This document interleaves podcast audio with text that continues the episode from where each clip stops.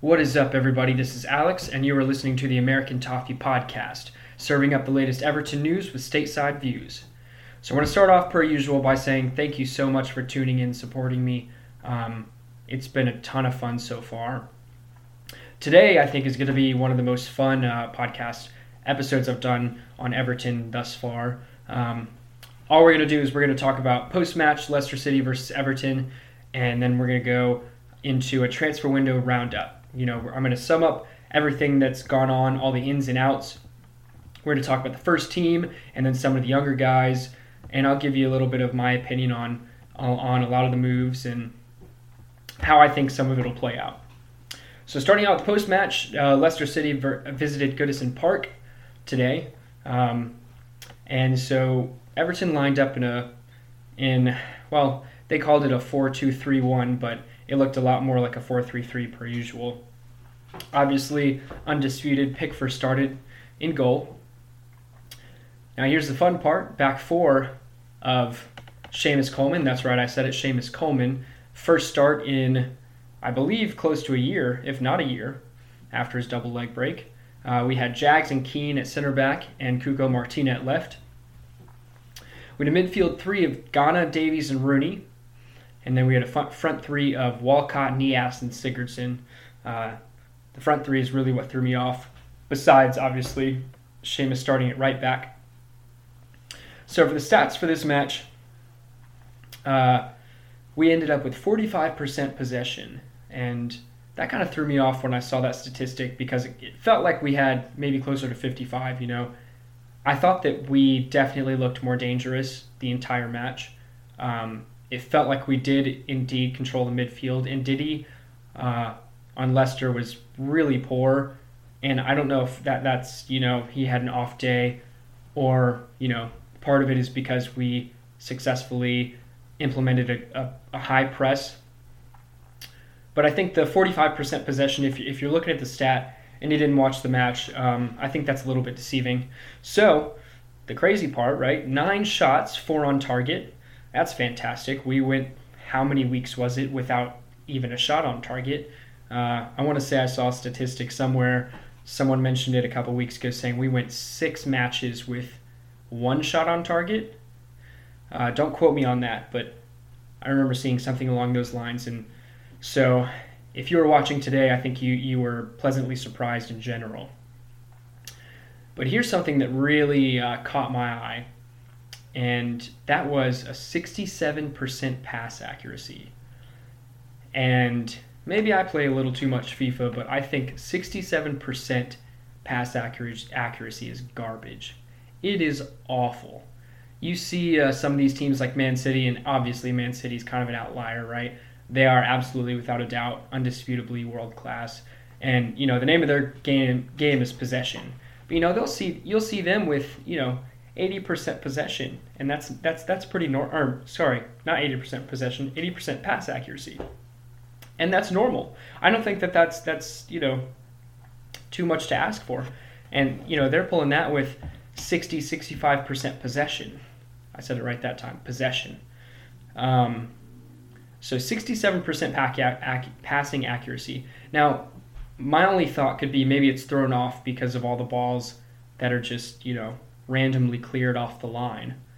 You know, anytime anytime we're put under pressure, we like to do that under Big Sam and I'm thinking that's a big part of it. But I will say that I'm not sure if anyone else noticed it or maybe it's just me, but the center backs, specifically Michael Keane, tried to, or he, he made an attempt to play the ball out of the back a lot more than than they usually than he usually does this season.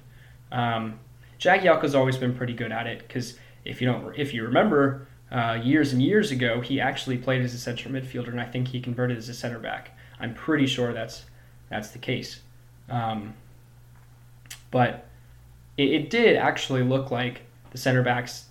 I'd say in the middle, maybe the middle 50 minutes, you know, you know, not counting the first 15, 20 and the last, you know, 15, 20 minutes, I think that they, they looked pretty comfortable and they did, you know, attempt to not boot it all the way up the field. Obviously still occurred. But uh, I, I'm hoping, I'm hoping that that was a big a big uh, part of contributing to a 67% pass accuracy. But that's, I guess, that's a discussion for another time. So, in general, right, uh, we saw a really good high press going on. They weren't they weren't packing they weren't uh, they weren't packing down and and uh, bunkering in like you might see uh, you know Manchester United or some of the smaller clubs. It feels good to say some of the smaller clubs, doesn't it? Um, anyway, they, they they were they had a pretty good high press, right? Um, I think that the goal was to try to possess a little more, especially being at home, bring a little more energy. I know the fans at Goodison like it. You know, they like high high energy, um, quick paced, you know, nice flashy football. And to be honest, we haven't gotten that in a good while. So it was really good to see. Um, one thing I did notice, you know, the first 15, 20 minutes, obviously nerves, nerves were there per usual, but I think that there was there was always that feel good factor from the beginning with Seamus being back, and I think that added to the atmosphere quite a bit. Right when Walcott was able to snag that first goal, in I want to say, was that the 15th minute? It was a completely different team, completely different atmosphere. Goodison was roaring, and then he snagged a second before halftime, and I think uh, that was really the turning point in the match. I don't think anyone would have guessed uh, would have guessed at that point that you know we were going to be well one we were going to score two goals period, but two we were going to be up two 0 by halftime. So that was that was fantastic to see up to that point. Uh, I actually thought to myself, you know, when when Walcott scored the first goal, goal, I texted my girlfriend and I was like, "Holy shit!" one, this is awesome, but two, I can't remember the last time that I was actually excited about the fact that Everton scored before, you know, their opponent. Generally speaking, I can't. I honestly, most of the time, ninety-five percent of the time, we concede first and have to play catch up. So that was awesome. That was a great feeling. Halftime, no changes, right? Uh, Coleman, you know, we saw him kind of grabbing his leg a little bit. He seemed a little, uh, a little sore, maybe at some point in the, in the first half, and I was kind of afraid he was going to come off at halftime for that, or just because you know, for fitness reasons. Um, but he didn't. Nobody came off at halftime. Continued, still looked fantastic. Uh, I will say Niasse missed quite a few chances. His work rate was phenomenal, but he missed two or three chances that he really should have buried. And uh, I think that this this match kind of epitomized, um, you know, his role at the club uh, pretty much now until the end, whenever that is. He's he's a decent player. He's got the perfect attitude for Everton. Um, his work rate is phenomenal, but he's just not he's not the uh, the quality of player that Everton needs to go forward. He's just not. Um, do I think he could make it in the league long term? Absolutely. He could go to, you know, uh, you know, some some of the smaller clubs, maybe not. I'm not. I think he could shoot for better than you know some of the some of the clubs uh, being promoted each each uh, year, but I don't know that he would start at any of the, you know, the Watford or West Ham, West Brom, uh, any of those clubs. So we'll see. I, I wouldn't be opposed to him staying for another year or two and and uh, fulfilling, you know, his role off the bench because we have seen regardless of what we want to say about him, that uh, he can score goals, especially when it's needed. Uh, more about the uh, the match. Coleman, well, Coleman completed the entire 90 minutes. Big Sam said after the match that he had absolutely no intention of playing him for that long, but he essentially looked. He said that he looked good. He felt good.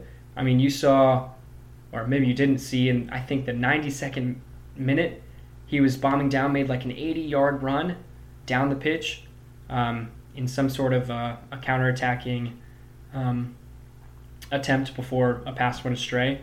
So he looked fantastic. I would say just behind Walcott, he would have been man of the match.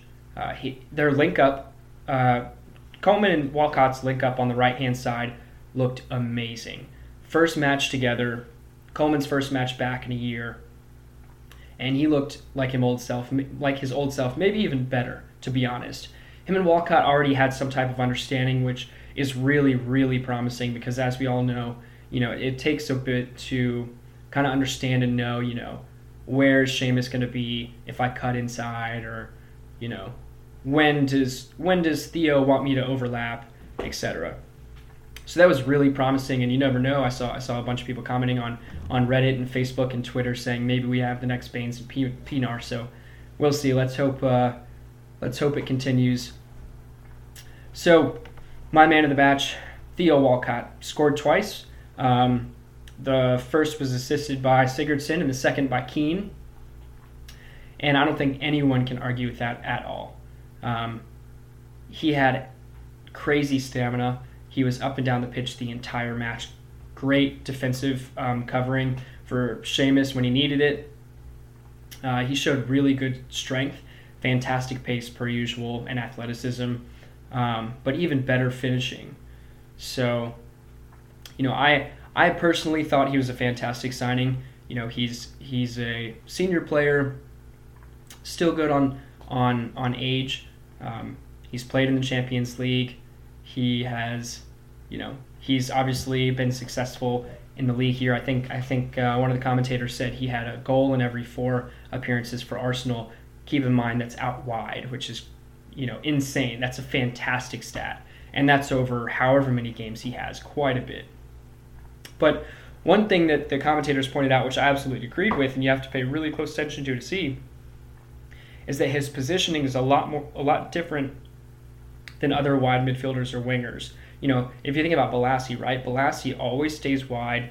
You know, his main focus is to you know get the ball played down the right or left flank. Tries to beat tries to beat the fullback, and then he'll swing it across. That's pretty much you know one trick pony. As much as we all love him, that's what he's going to do every time, right? Um, Walcott, on the other hand, he likes to drift in a lot more. You can see him um, consistently making, you know, like the far post runs, which is how he scored his second goal. Actually, both goals. Now to think about it, both goals. Um, he's consistently kind of drifting in and out, and you know, kind of has that striker's instinct. Um, and I think that that's that's really that really is how he kind of puts up the numbers that he does.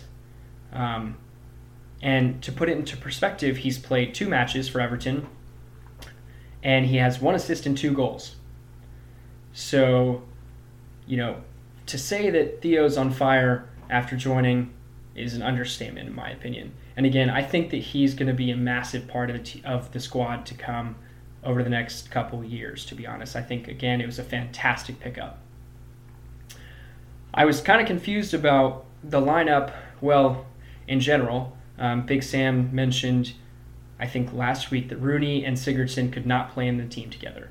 He said that lack of pace kind of um, inhibits the team from being able to possess the ball well and work out of possession.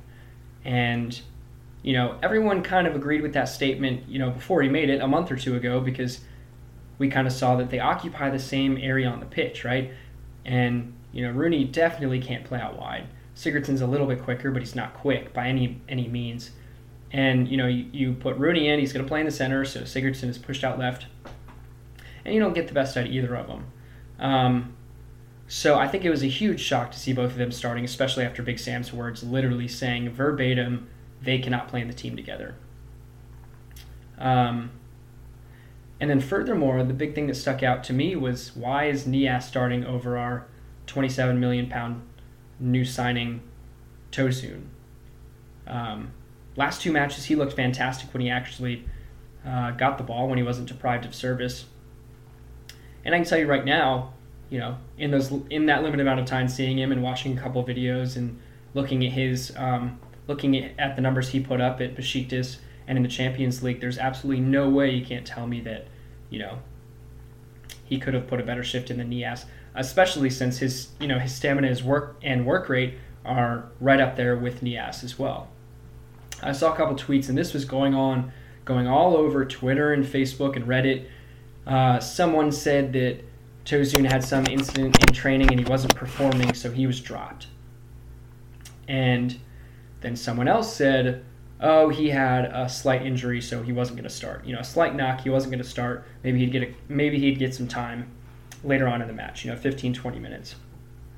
Naturally, people being people, uh, decided to spread the first one, which was there was an issue in training, he wasn't performing, and I just don't know that I believe that.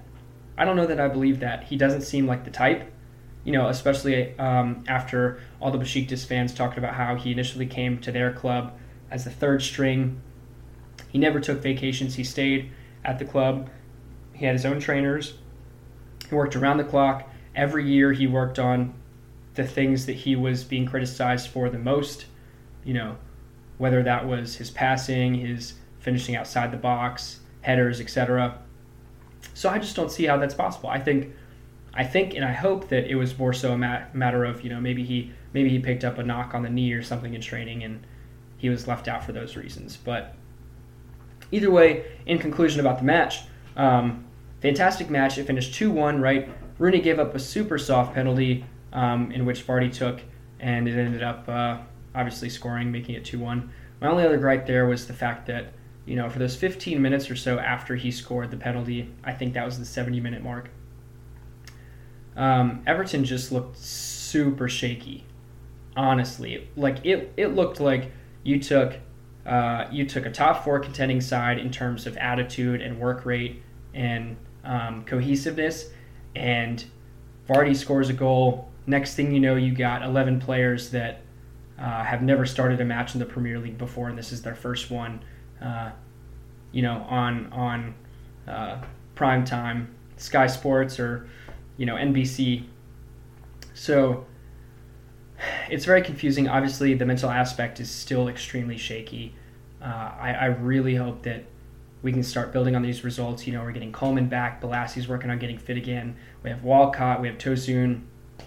So I'm really, really hoping that um, things can start gelling again because we we have to hit um, good form again soon to go on a couple a couple uh, a, a good run of games.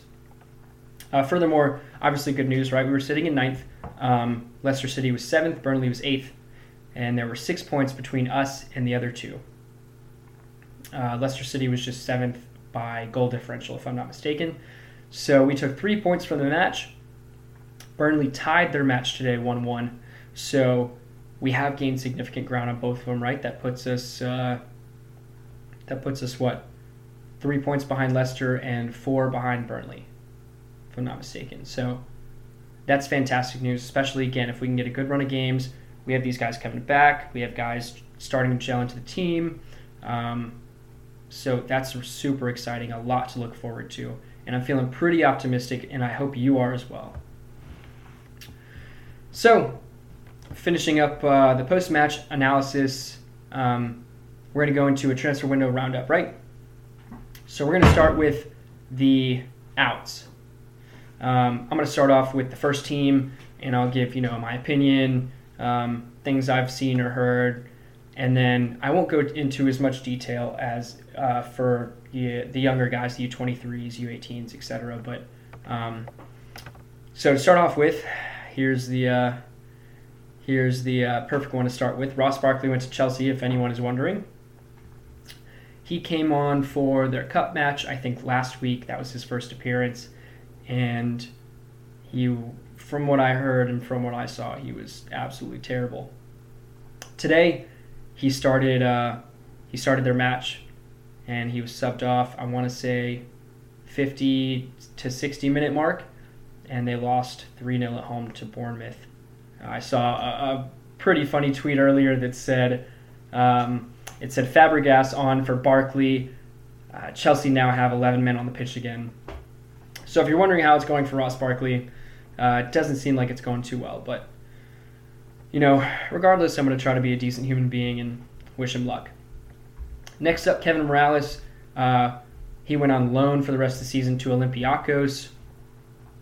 Um, if I'm not mistaken, there's probably an option to buy, if not some type of gentleman's agreement, because it's been quite obvious for you know two or three years now that he doesn't want to be here. Um, but watching his return, he had a hero's welcome for sure. He's been starting the matches since he's been. They've been playing pretty well, and he seems like he's enjoying his football again.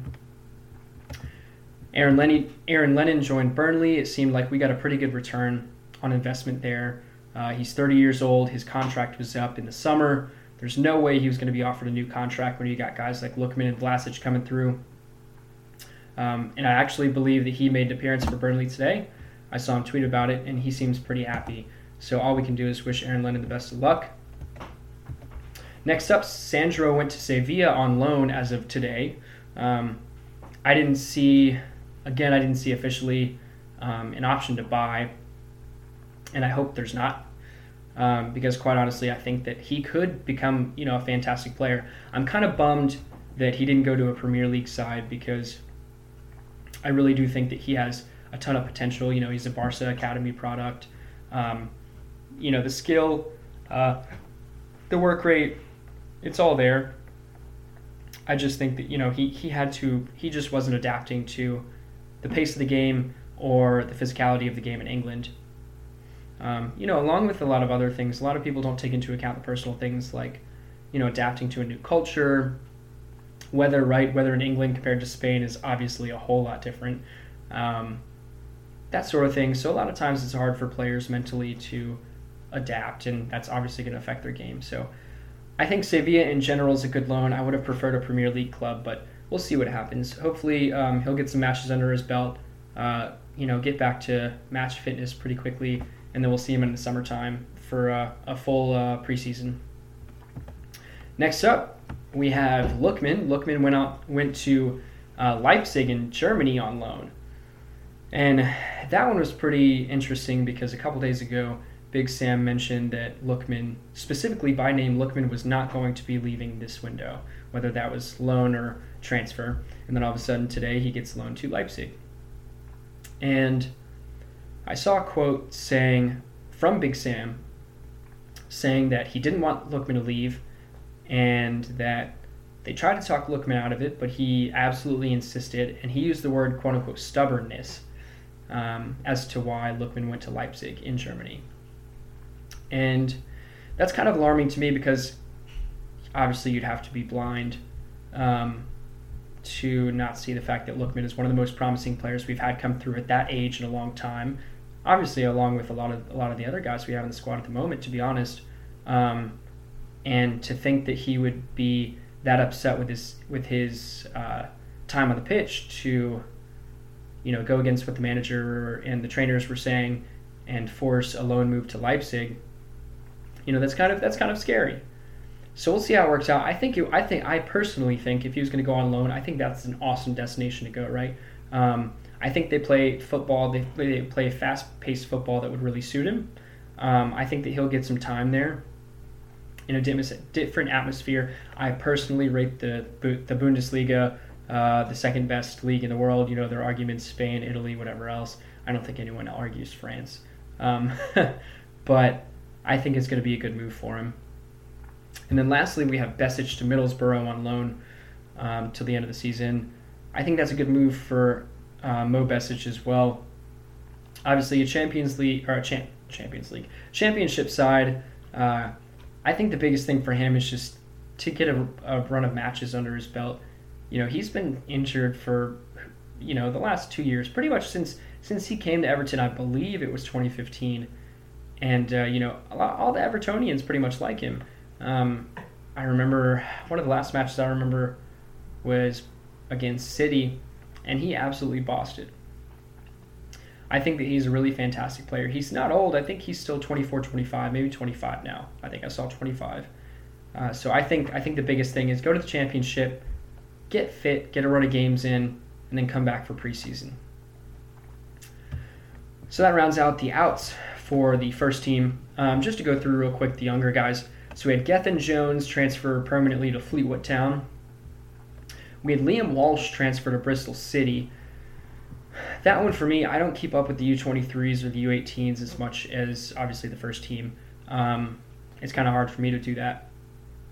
But from what I remember and from what I've seen, and heard, Liam Walsh I thought was supposed to be a really, really promising central midfielder. So that's kind of confusing as to why he went to Bristol City, but I guess, you know, that's not for me to decide. Uh, Antonee Robinson went to, uh, or extended his loan at Bolton. Harry Charsley, uh, went on loan to Bolton. Boris Mathis went to Northampton Town on loan. And then lastly, Lewis Gray, the uh, U23 keeper, went to Carl's, Carlisle United on loan. Now, the exciting stuff um, in, right, we had Cenk Tosun from Besiktas, uh, our, well, supposed starting striker. Um, he's looked fantastic.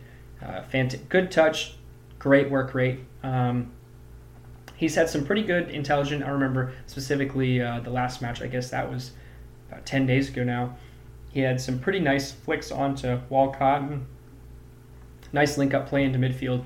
Um, so I'm really excited to see how he pans out. But I think he's going to be a good addition. It looks like he's already up to speed as far as you know strength is concerned um, for the league itself. We had Theo Walcott from Arsenal. Again, in two matches, he has one assist, two goals. He's looked absolutely outstanding. And then lastly, as of about an hour ago, we have uh, Mangala from City on loan till the end of the season. So this one's kind of exciting. A lot of people seem kind of upset about it.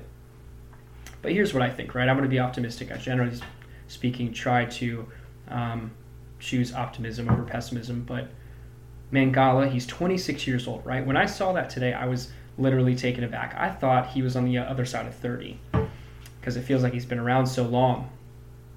But Mangala's 26 years old, right? He's a left footed center back.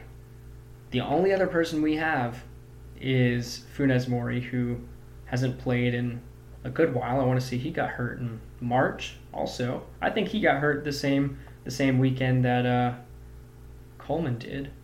Maybe I'm incorrect, but I'm pretty sure. Um, so he's a left-footed center back. He's 26 years old, right? He fits the Big Sam mold, right? He's tall. He's extremely strong. He's aggressive, good at tackling.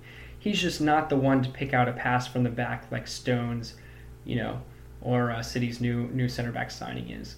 That's that's the thing. Um, but I think that Everton kind of gives him a platform to get a run of games in and really solidify himself and his you know his style of play under Big Sam. I think I think that it's going to be a really uh, a really good loan for us and for him. And uh, I didn't see it officially um, an option to buy, but I would assume that there's some type of gentleman's agreement um, there for the end of the season. And to be honest, I'm really really hoping it pans out, and I hope that we exercise it, whether it's official or not. Um, obviously, again, pending how he does. But I think that, that would be a fantastic signing for us. Again, only 26. Um, he's won the league. I don't know what else I need to say. So, again, I'd like to thank you guys so much for tuning in. Um, if you would, please check out my website, AmericanToffee.net, and also follow me on Twitter at Virginia Toffee. Um, that's kind of how I'm trying to uh, spread the news, keep you guys updated on new episodes and things I'm thinking, etc. Thank you so much. Have a great weekend.